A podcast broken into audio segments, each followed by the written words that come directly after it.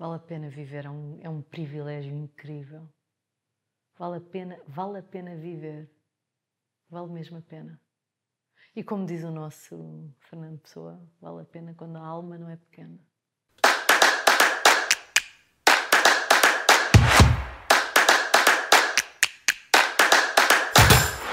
Bem-vindos aos Chapéus Há Muitos. Hoje a minha convidada é uma pessoa que dedica a sua vida a ajudar os outros e a tornar o planeta um lugar melhor. É uma cidadã do mundo e tem o seu coração na selva amazónica, mas já lá vamos. Uh, e pessoalmente é das pessoas que mais me inspira. Eu tive a sorte de já conhecer vários chapéus da sua vida: facilitadora, terapeuta, uh, professora e agora uma amiga do coração.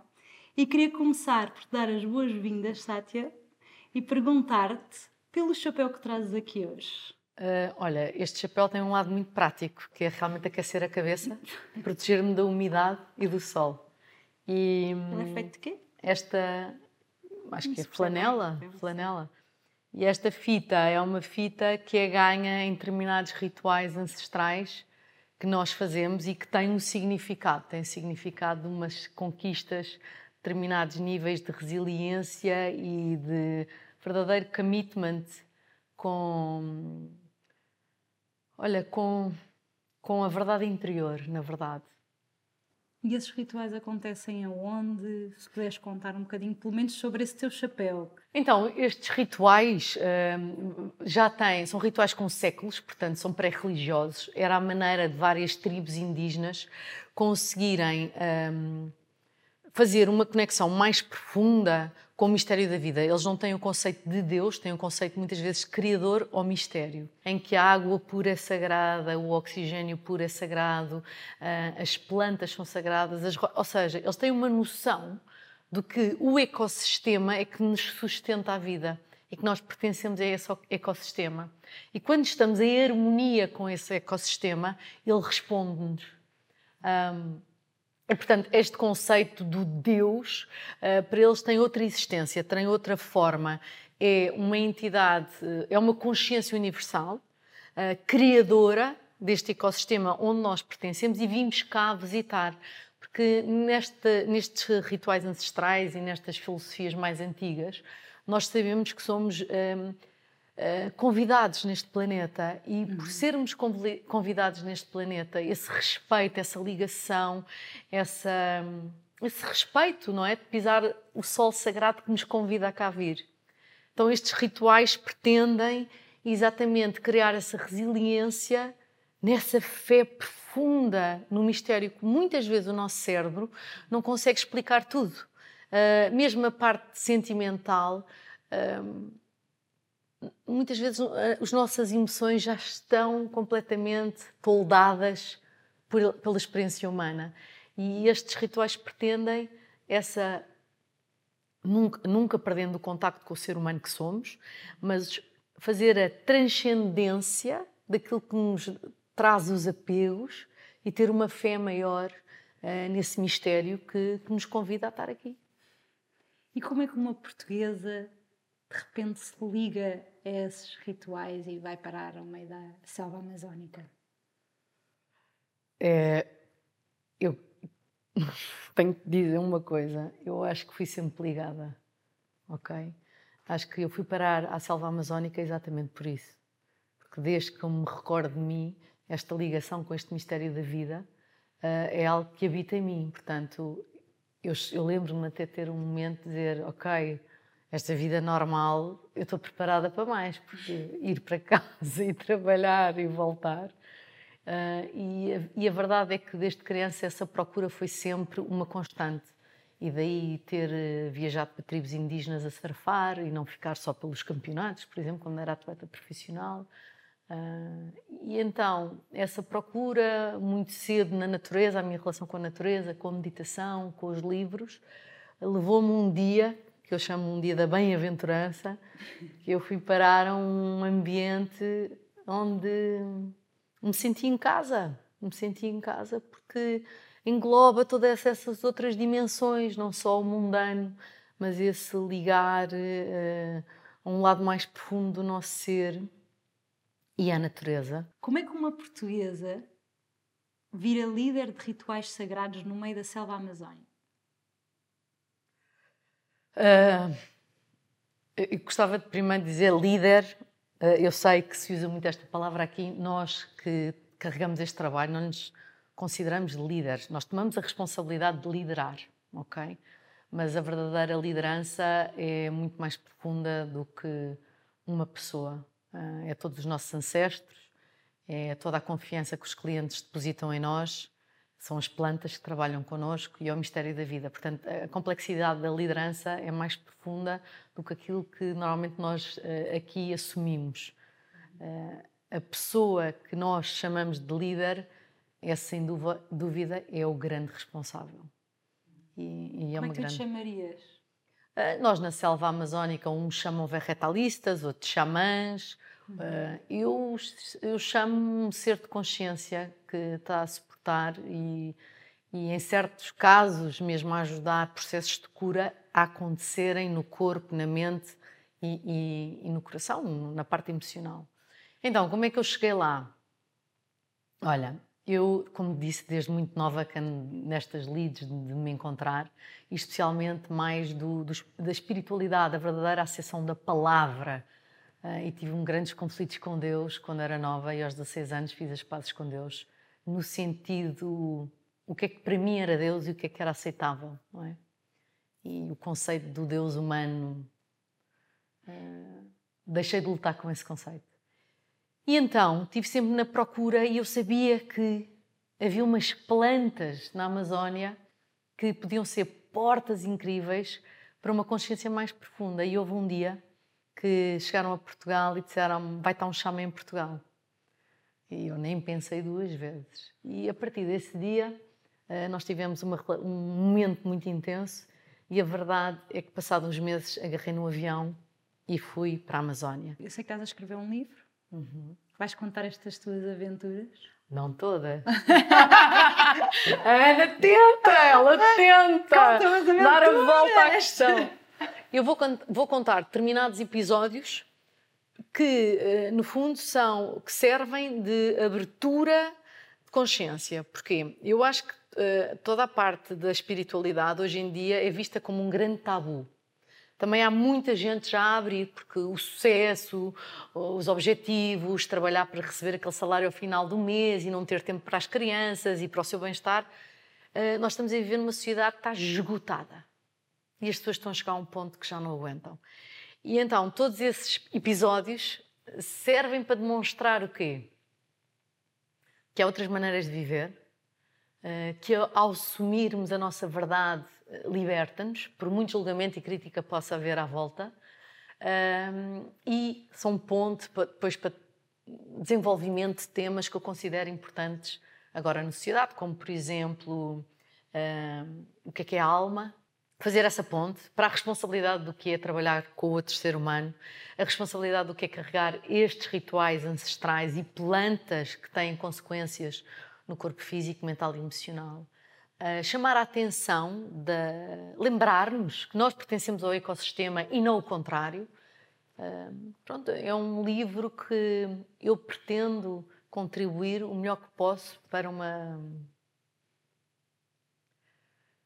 Uh, olha, que ponha as pessoas a pensar, pelo menos, pelo menos isso. Já é bom. E o que é que é consciência? Olha, a consciência, eh, muitas vezes aqui é definida como uma consciência individual, self-awareness, ok? Uh, que é um domínio da consciência do self-awareness, a autoconsciência uh, de mim, das minhas emoções, das, das minhas ações, de, dos meus pensamentos. Para mim é a primeira grande fase. Para quê? Para nós podemos não nos identificar com as emoções, com as experiências que passamos, com os pensamentos, com as relações, mas olhar a vida como uma grande experiência. E, mas o que é, quem é que observa essa experiência? Quem é que vive essa experiência? E então vamos para uma, um observador hum, de tudo o que se passa nesta experiência que é a vida mas há algo mais profundo que esse observador, que é o observador é o observado também, não é? Um, daí há uma transposição do, da consciência individual para o oneness, eh, de onde vimos todos. A física quântica está cada vez mais próxima nestas explicações, com entanglement, vários um, um, conceitos da física quântica que são provados com, depois com investigação. Esta, uh, esta consciência total, que não tem individualidade, que não tem consciência de si própria, mas que se manifesta através da matéria e da individualização da consciência em seres humanos, porque os animais têm outro tipo ainda de, de consciência. Eles não, não têm uma consciência só do eu. Nós somos uns seres que temos esse privilégio de ter uma criatividade uh, que se pode manifestar através da nossa ação e decisão, ok? Livre arbítrio. Um, e que para mim uh, o, o, o expoente máximo dessa manifestação da consciência total que vem ao individual é a arte.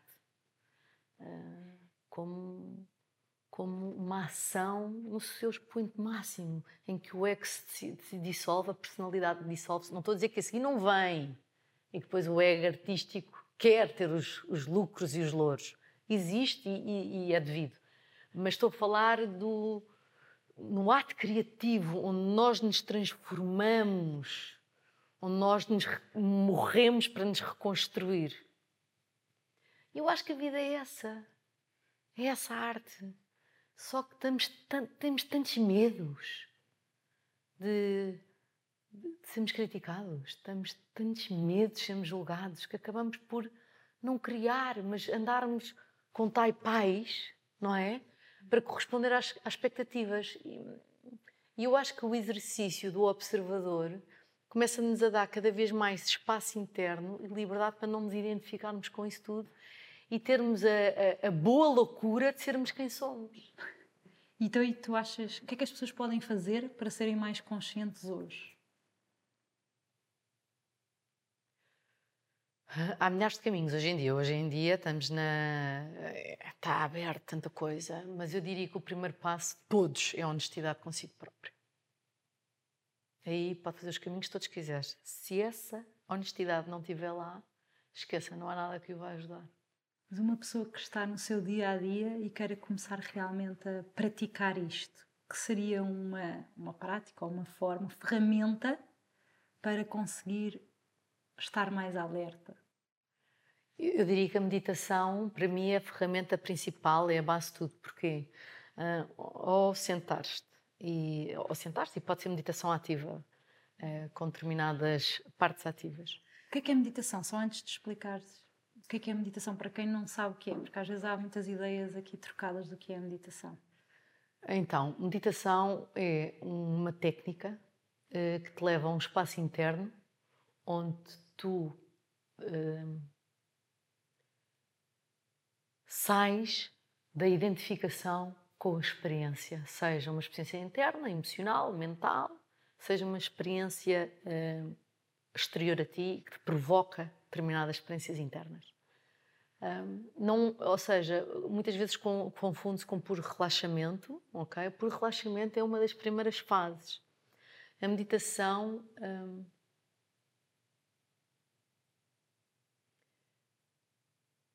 é quando, para mim, em forma poética de escrever, quando os telhados do teu ser se dissolvem e tu tens a completa noção do todo.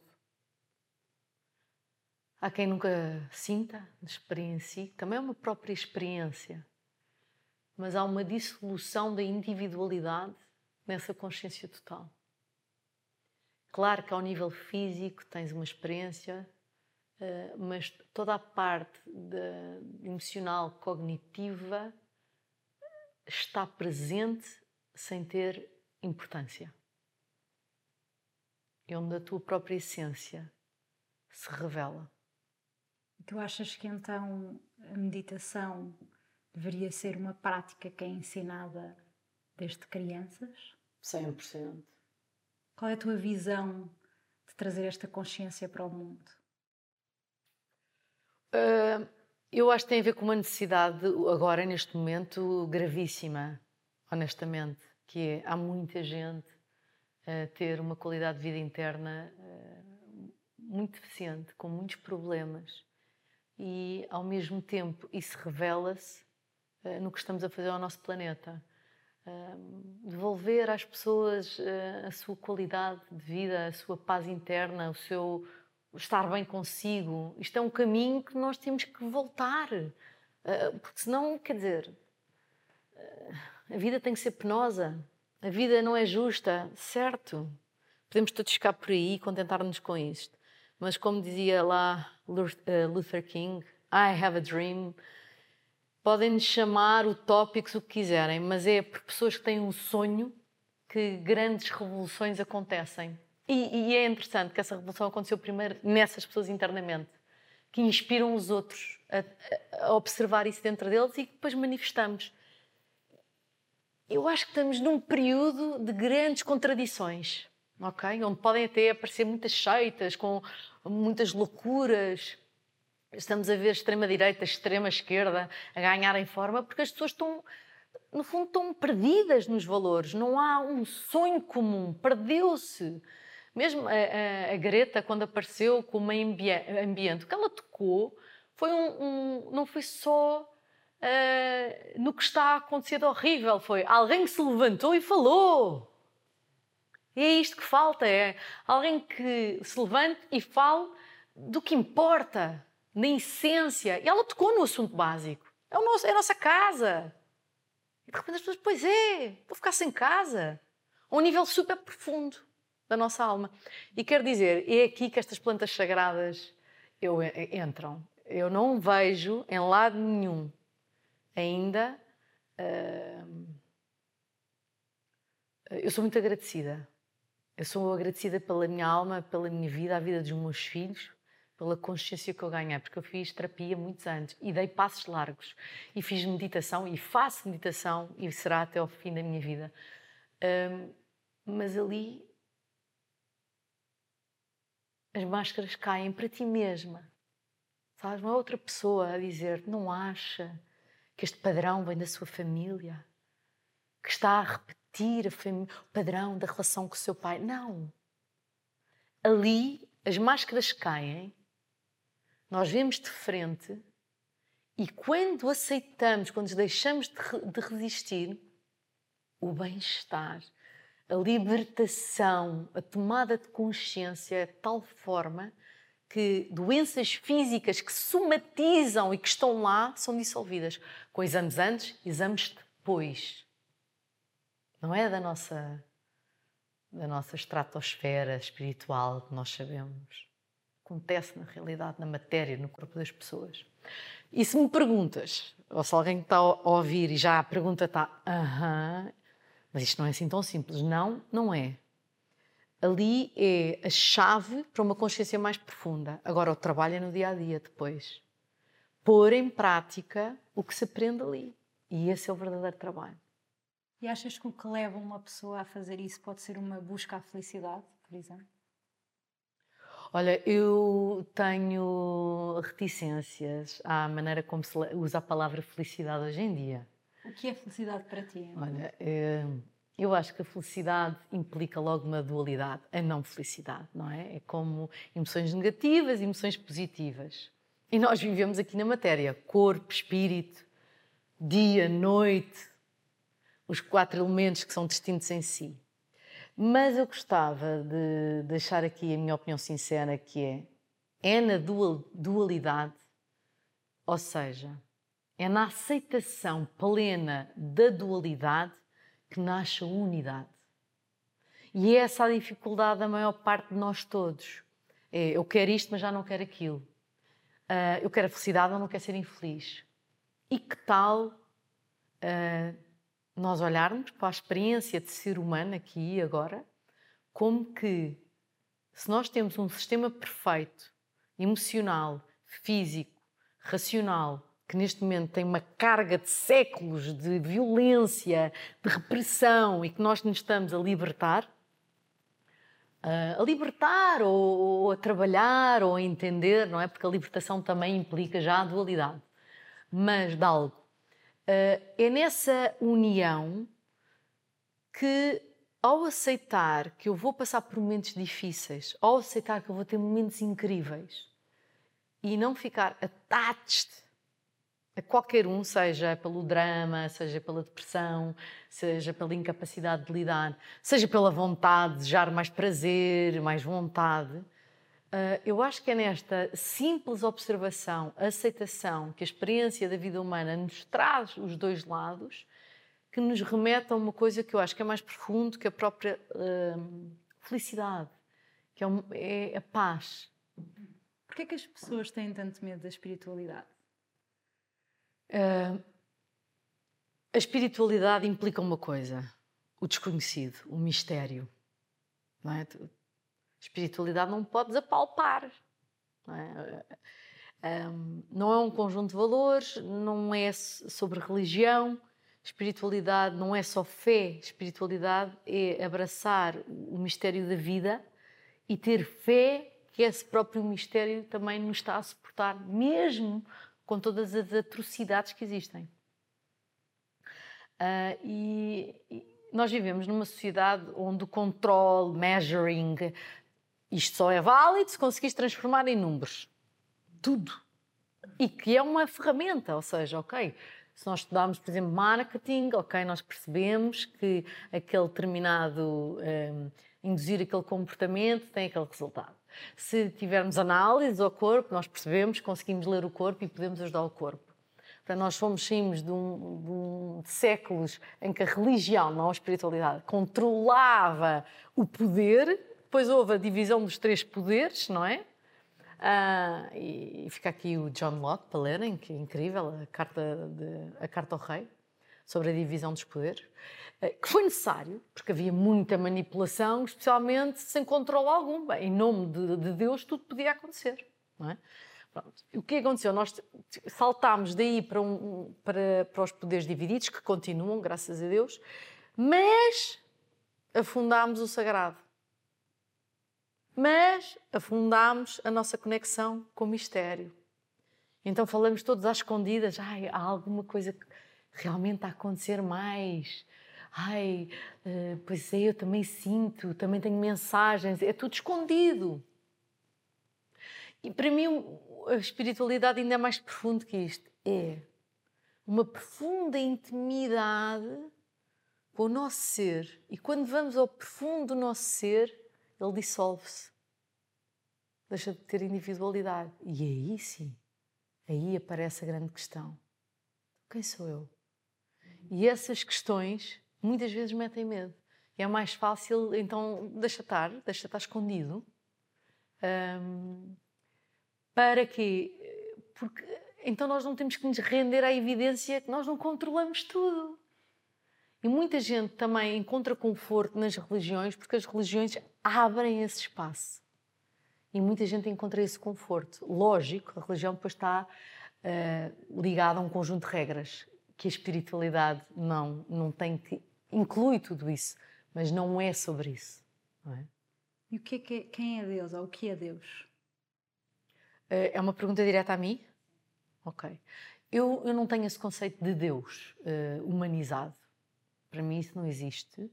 Eu sei que a maior parte das religiões, uh, ou vertentes de religião, não é? Ou filosofia, filosofias não tanto, têm esse Deus humanizado. Eh, eu não consigo me identificar um Deus humanizado.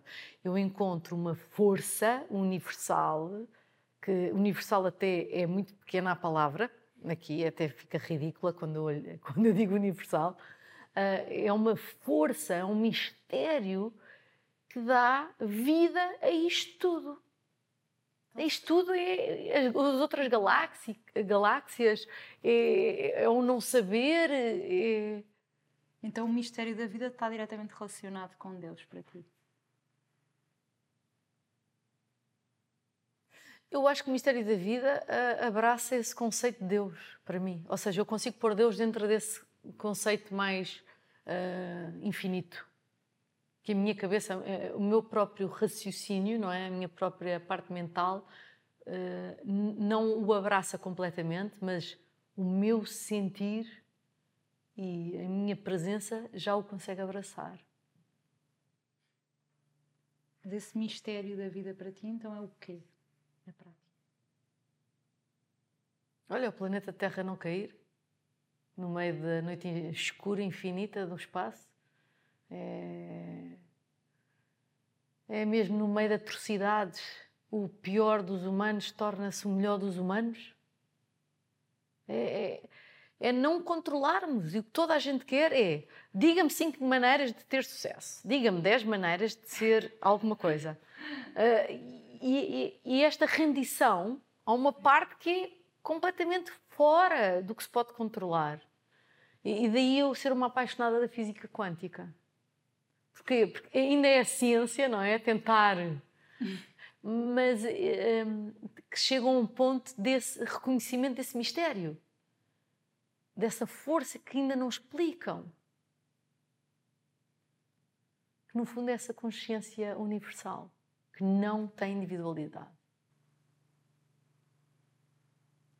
Estás aqui a falar e tu tens o dom da palavra, a meu ver, e eu ouvi dizer que tu hum, eras uma grande contadora de histórias quando eras mais nova. Quem disse isso? Essa sei aqui. Abaixo da minha irmã. Pontes. Foi a minha avó, mas tu me falaste com É a tua irmã. Foi a minha irmã. Disse que tu tinhas uma grande imaginação, que, que não é. E depois que falámos dos dois, não era imaginação, coisíssima nenhuma, devia ver aquilo tudo. Ela dizia que tu, desde muito nova, ficavas ali a contar histórias aos teus primos. Porquê que tu fazias isso? Sei lá, era natural, era era natural. Eu era uma criança, portanto, eu não tinha nenhuma obrigação, não, não tinha sentido de obrigação. Eu sentava-me e contava, e um ia parando, o outro ia parando, e de repente éramos muitos. E, e, e era uma boa viagem para todos, era um momento uh, muito giro, porque hum, apesar de eu contar, eles vivíamos aquilo em conjunto, não é? E, e, com aquela vivência conjunta, com toda a energia e emoção que tínhamos em conjunto, de repente outros, outros mundos que recriavam. Talvez fosse eu.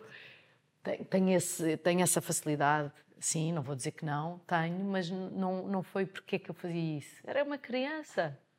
Mas permitiste a viajar nessa, nessas histórias e se calhar claro. explicar coisas era essa? Sou essa. Uhum. Afinal de contas, ainda, não é? Era, era. É, tenho uma imagem, às vezes, na, no jardim de infância, que se chamava O Pinhal, São João de Estoril. Uh, uma vez sentada e éramos tantos, mas sabes que a criança, pelo menos eu, não tinha aquela coisa de eu estar a fazer ou estar a ser vista a, ser a fazer, não sei explicar. Era natural, saía. Era como jogar ao elástico. Um, dois, três. Fazia-o, honestamente. Olha, nunca tinha pensado nisso, na pergunta que me estás a fazer. É porque é tão importante, a meu ver, contar. Acho que os contadores de histórias perderam-se, estão-se a perder.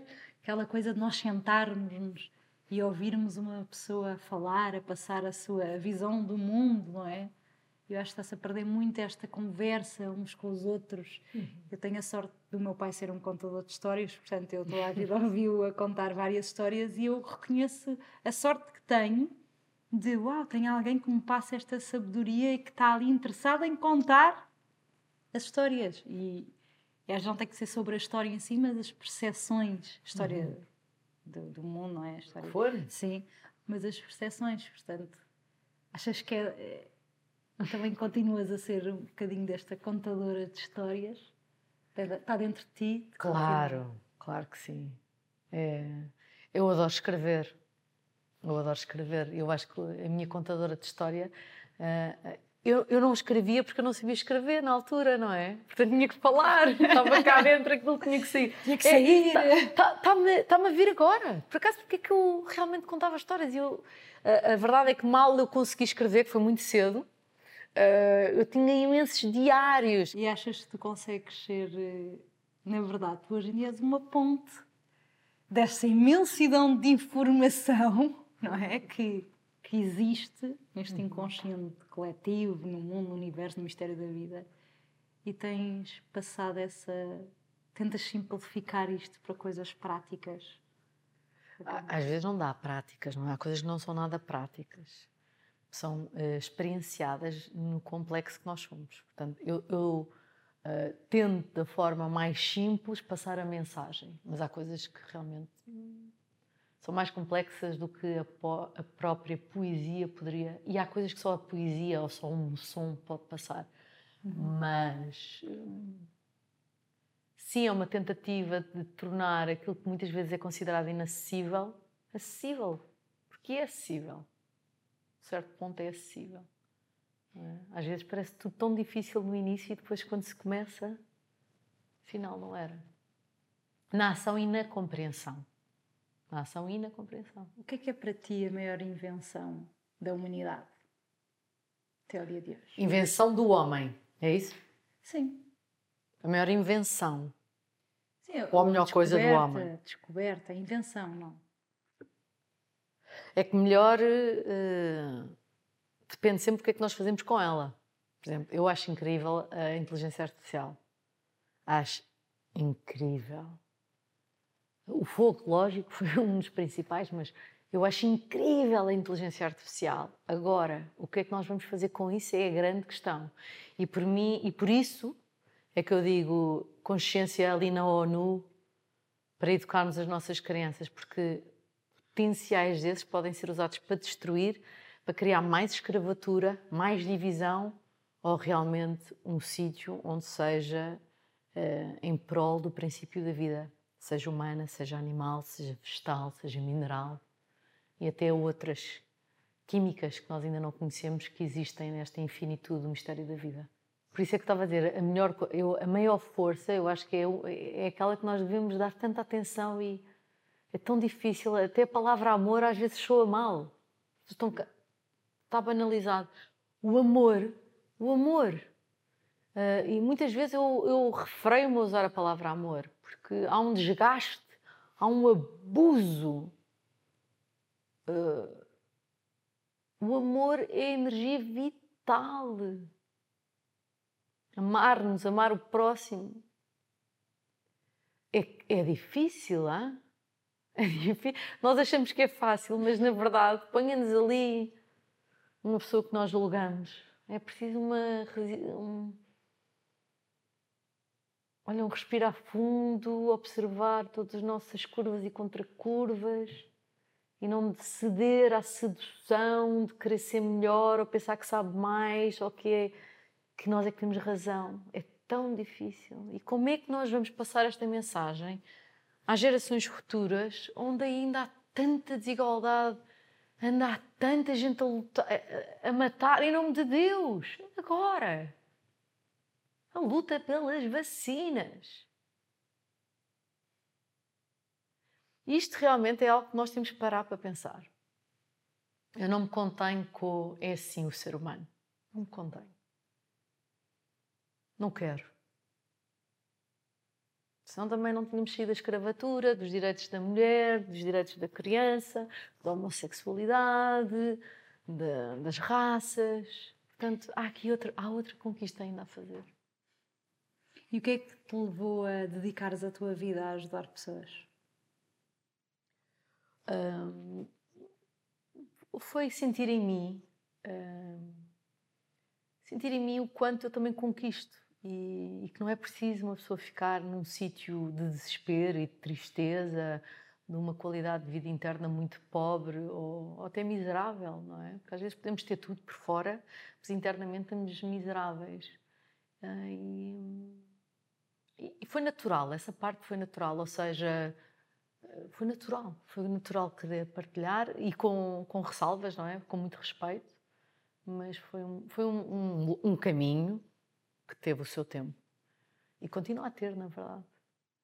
E então, porque passas 90% do teu tempo dedicado aos outros, quando é que tu cuidas de ti? Olha, todos os dias às 5 e meia da manhã. Eu ponho o despertador e, e digo, it's my time.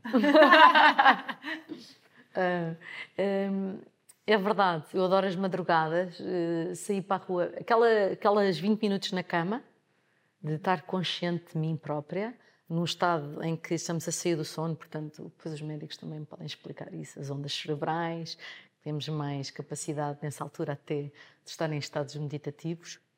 Uh, e depois toda a gente a dormir em minha casa. Eu vivo no meio do campo, há umas casas. Não havia nenhum barulho, só os passarinhos na aurora da manhã. Uh, e ir andar sozinha é melhor que o café da manhã. que eu também não dispenso. Aquele cheirinho a café. É melhor que esse. Isso, isso lava-me a alma. Uh, na natureza lava-me a alma. Tenho, tenho muita pena ter deixado de surfar, porque é realmente a minha casa, é a água, é o mar ali na Ericeira, a Indonésia. E, e eu, com esta quarentena, fiz uma promessa que eu vou voltar outra vez ao surf. Um, yeah. É, é, é, porque é uma meditação incrível, é uma comunhão com a natureza no estado líquido. Nós estamos no estado líquido ali. É incrível. As ondas e o estado de atenção e de relaxamento que se tem que ter. E basicamente é isso. Eu tomo conta de mim na natureza e quando preciso de ajuda vou pedir para alguma coisa. Claro, os meus ricos filhos, não é? Não há ninguém como eles. Sinceramente, não é que eles sejam melhores que alguém, não são. Mas o amor de mãe a uma criança sabendo que eles não são meus. Atenção, não tenho ilusão nenhuma. Eu sim tenho o privilégio de ser mãe daquelas duas pessoas que são incríveis até. É uma honra. E tenho, tenho aprendido imenso com eles. Eu sou muito melhor ser humano desde que eles nasceram. E foram logo dois ao mesmo tempo. Ou seja, Gêmeo. mal nasceram, tiraram-me tiraram logo da minha zona de conforto. Três anos sem dormir, a vida andei doida. E realmente a meditação ajudou-me imensa. E o amor, o amor que. aquele amor incondicional que desabrocha. Naturalmente, se calhar para muitas mulheres não, naturalmente também acredito que sim. Tive a sorte também, ou a disponibilidade para isso me acontecer. E o que é que tu lhes passas? Quais são assim os princípios que tu lhes passas? Olha, desde pequeninos uh, nunca lhes menti. Aquelas pessoas nunca lhes menti. Porque vibracionalmente eu não quero esse risco entre nós. E tenho direito à mentira. Eu tenho direito à mentira. Mas eu acredito numa sociedade eh, muito mais plena. Então eu quero começar com eles. Claro que nunca lhes contei coisas na altura indevida da idade deles, não é?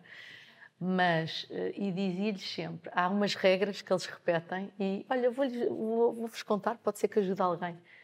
Que é: para estar neste planeta, tens cuidado do teu corpo. Primeiro de tudo, toma bem conta do teu corpo. Eles desde pequeninos dizem: tome bem do meu corpo. Claro que muitas vezes comem montes de açúcar, fazem montes de disparados, mas eles sabem, sabes? Uh, depois, uh, a amizade é o maior amor que existe. Digo-lhes sempre isto e eles dizem sempre, sempre. Claro que há momentos que eles só odeiam um ao outro e lutam, uhum. mas está lá dentro. E o que é que é a amizade para ti? Desculpa. É a maior forma de amor. Para mim, acho que não existe outra tudo o resto é ainda. Uh, a amizade é a maior forma de amor. Cada, cada vez que envelheço, não é? Uh, envelheço no bom sentido do termo, no sentido de estar mais em mim. Uhum. Não vejo, não vejo outro amor. Eu tenho, mesmo em relações com homens e mulheres, as, as relações que eu vejo mais duradouras e com mais intimidade, é onde intimidade verdadeira, é onde essa amizade se desenvolve realmente.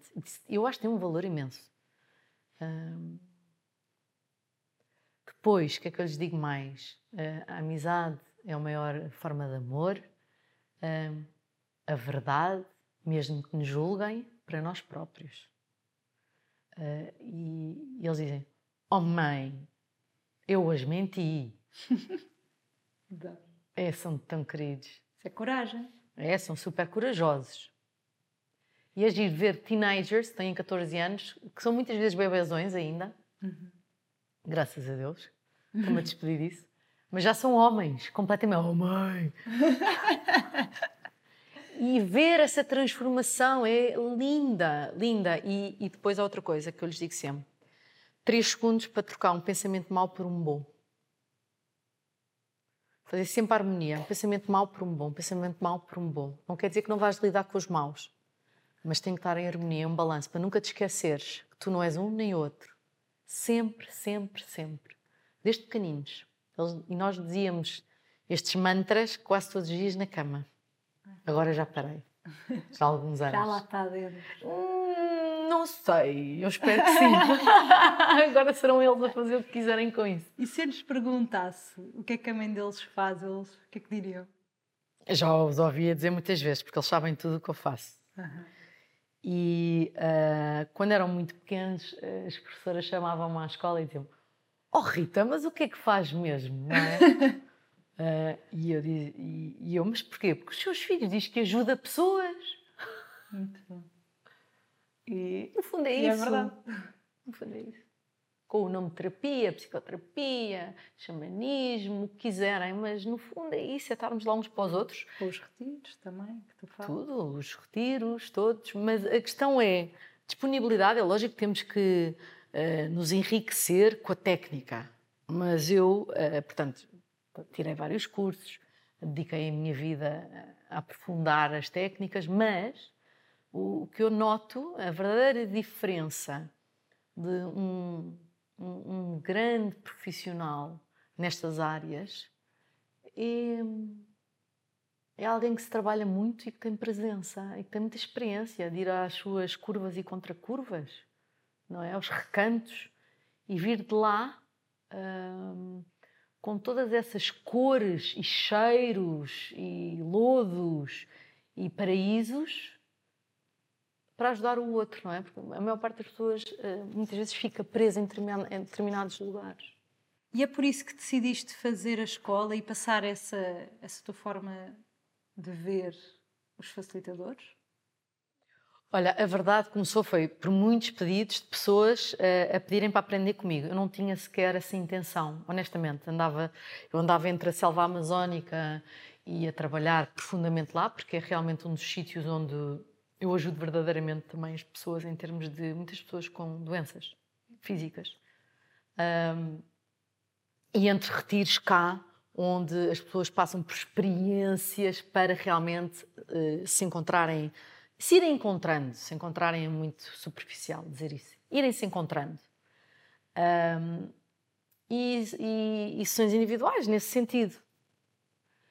E um, dois, dez, cinquenta, vinte organizadores, eu disse, ok, vamos então criar um, um, um training de, que tem três anos, uh, em que vamos desde psicoterapia pura e dura, técnicas de respiração, breathwork, uh, emotional release, uh, física quântica, sabedoria ancestral de várias linhas, várias linhagens. Como eu te disse, eu não acredito que seja uma técnica. Eu não acredito nisso. Eu acredito que é a presença do ser humano. Às vezes, num mesmo retiro, uma pessoa uh, tem um aha moment, uma grande abertura a dançar, o outro tem na meditação em silêncio, o outro tem na partilha, o outro tem no choro sozinho, o outro tem no colchão. Portanto, eu acho que é nesta versatilidade e de saber usar, é lógico, destas eh, técnicas que nos levam todas a passar por estes recantos, uh, curvas e contracurvas, que têm uma certa riqueza. Claro que um training tem uma parte teórica muito profunda, porque as pessoas têm que saber o que é que estão a fazer, não é? mas muito experiencial este training. Portanto, as, todos os alunos que estão lá passam pelos processos e é, e é, bastante profundo. E tu achas que as pessoas, por exemplo, que trabalham, hum, desde os psicólogos, os psiquiatras, os facilitadores, uh, achas que há uma resistência quando chegas a um certo patamar a pedir ajuda também? Ou seja, quando tu precisas de ajuda, tu vais buscá-la? Claro. Essa fatura eu não vou pagar. Ou seja, hum, é muito fácil enganar-nos. E eu ouvi muitos professores meus a caírem nesse erro. Pessoas que eu admiro. Uh, podemos ir para a conclusão, todos somos seres humanos. Eu, eu, não vou para essa conclusão, porque quando nós estamos em determinados uh, papéis em que as pessoas confiam em nós a sua vida, e a sua vulnerabilidade. Eu acho que tenho a responsabilidade de me manter o mais uh, saudável possível, com as minhas falhas, com as minhas dificuldades. Mas há dificuldades que eu, à partida, já sei que fazem parte das minhas lentes do meu condicionamento. Eu não tenho vergonha nenhuma em dizer que vou pedir ajuda. Eu vou pedir ajuda. E a principal de todas é às plantas. Quero-te dizer isto também. Ainda não encontrei ninguém que tivesse sabedoria do que aquelas plantas me mostram.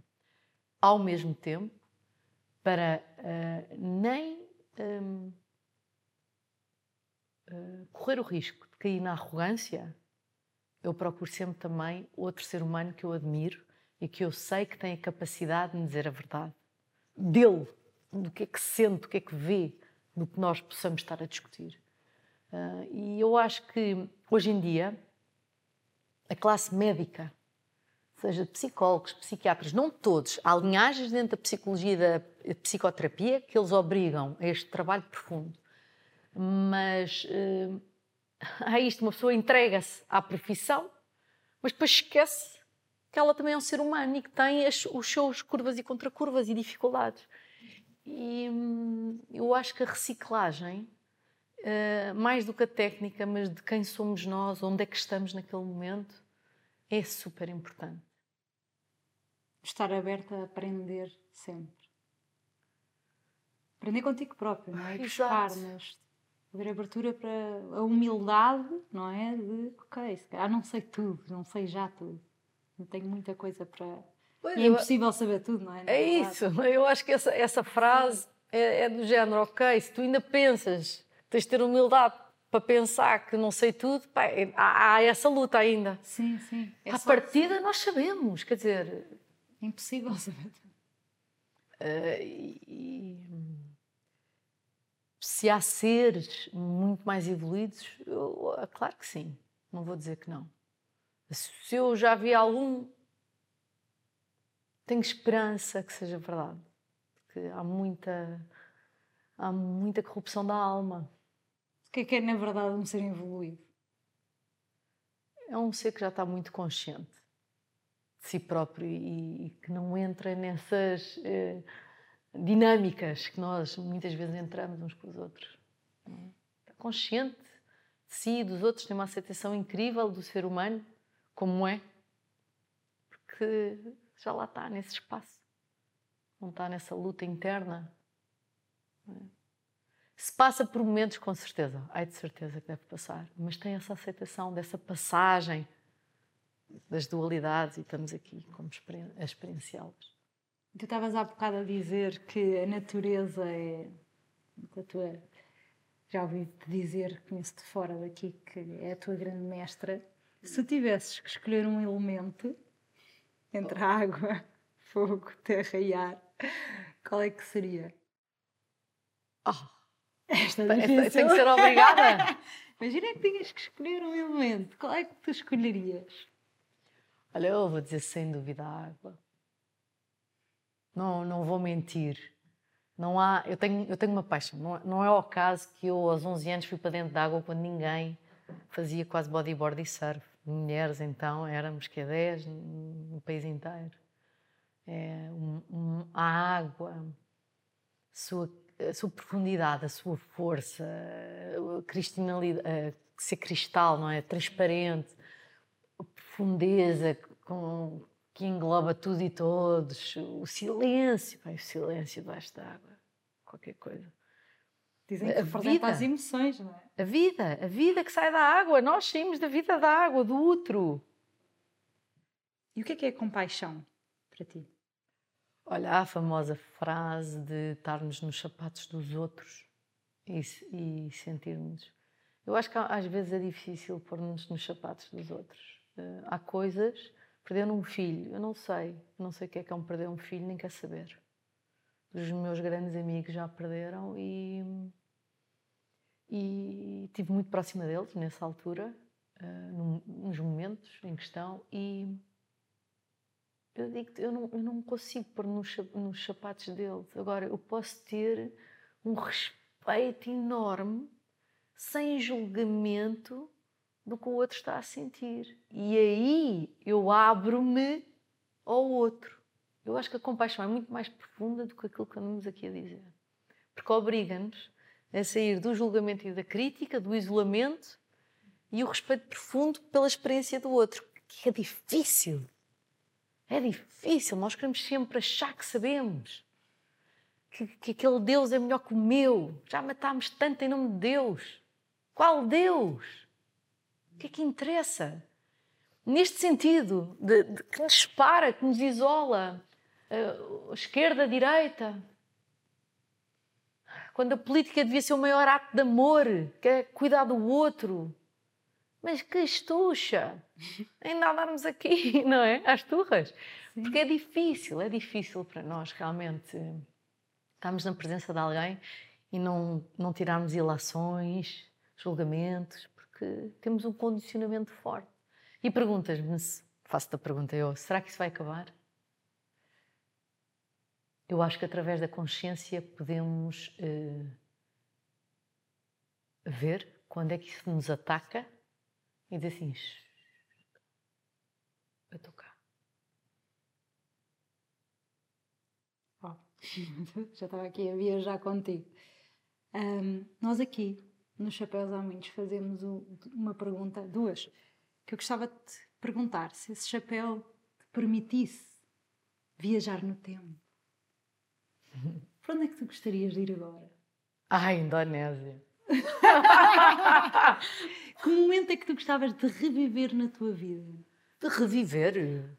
É, não é para viajar, para, não é um chapéu de viagem, é um chapéu de viagem no, no tempo da tua vida. Ou seja, se tu pudesses voltar atrás e Sim. reviver um momento da tua vida, qual seria esse momento? Pode ser algo que queiras uh, voltar a viver, ou pode ser alguma coisa que quisesses mudar, quem sabe? Olha, mudar não quero. Uhum. Nada. Zero. Uh, posso responder com outra coisa e depois claro. volto aí, claro. porque tenho que responder mesmo. Eu não queria reviver nada. Uhum. Eu quero é viver. Já está vivido.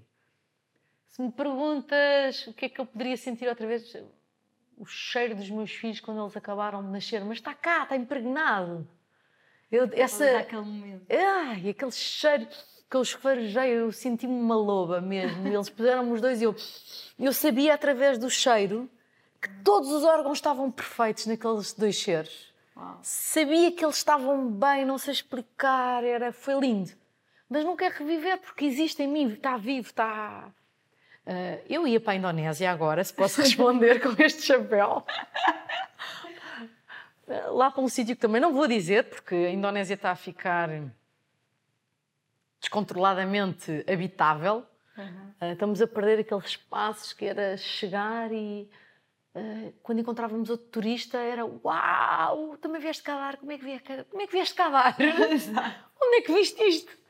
E é sempre um que falou no meio da viagem, mudámos os bilhetes. Nessa altura, queria ir para um sítio desses, porque é virgem a natureza, os animais ainda vivem, selvagens. As pessoas que se encontram nesses momentos são pessoas também muito interessantes, não é? Não é qualquer um que vai para o meio do nada. Uhum. Porque alguém lhe disse. É? Muitas aventuras giras que espero ainda viver outras. Vivas, com certeza. E podendo este mesmo chapéu te levar para a Sátia do futuro, para a Rita do futuro, o que é que tu vês? Oh, o que é que eu vejo? Hum.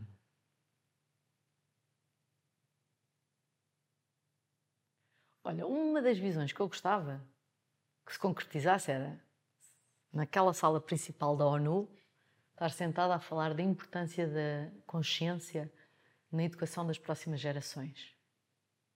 Acho que é das coisas que eu poderia contribuir mais.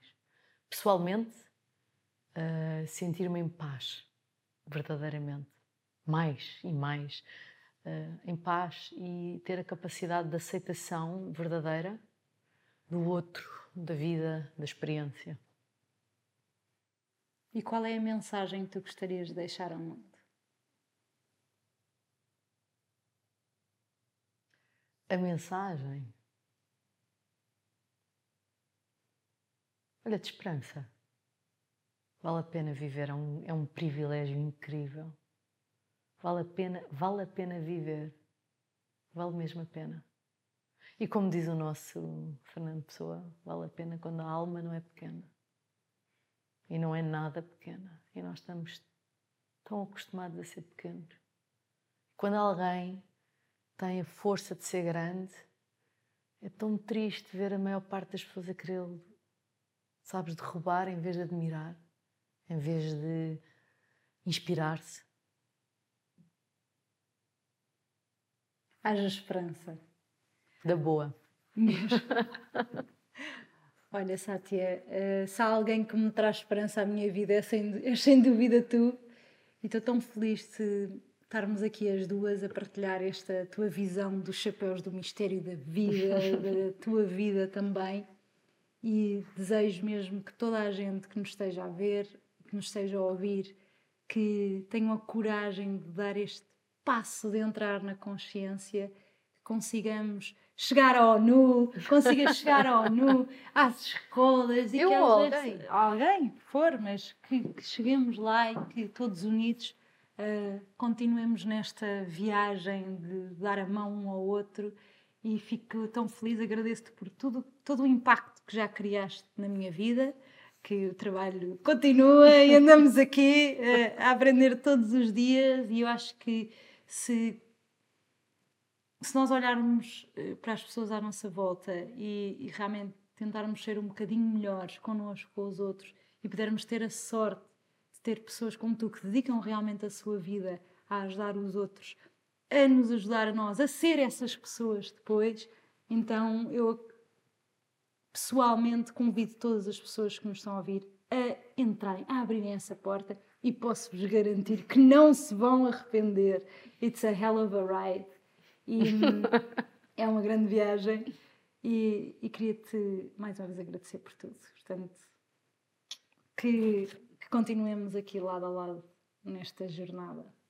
E obrigada pelos chapéus há muito. uh, são programas deste que podem chegar a mais gente e às vezes num programa abre-se várias tomadas de consciência. Portanto, muito obrigada pelo vosso trabalho e por me convidarem, lógico. Muito obrigada. sementes.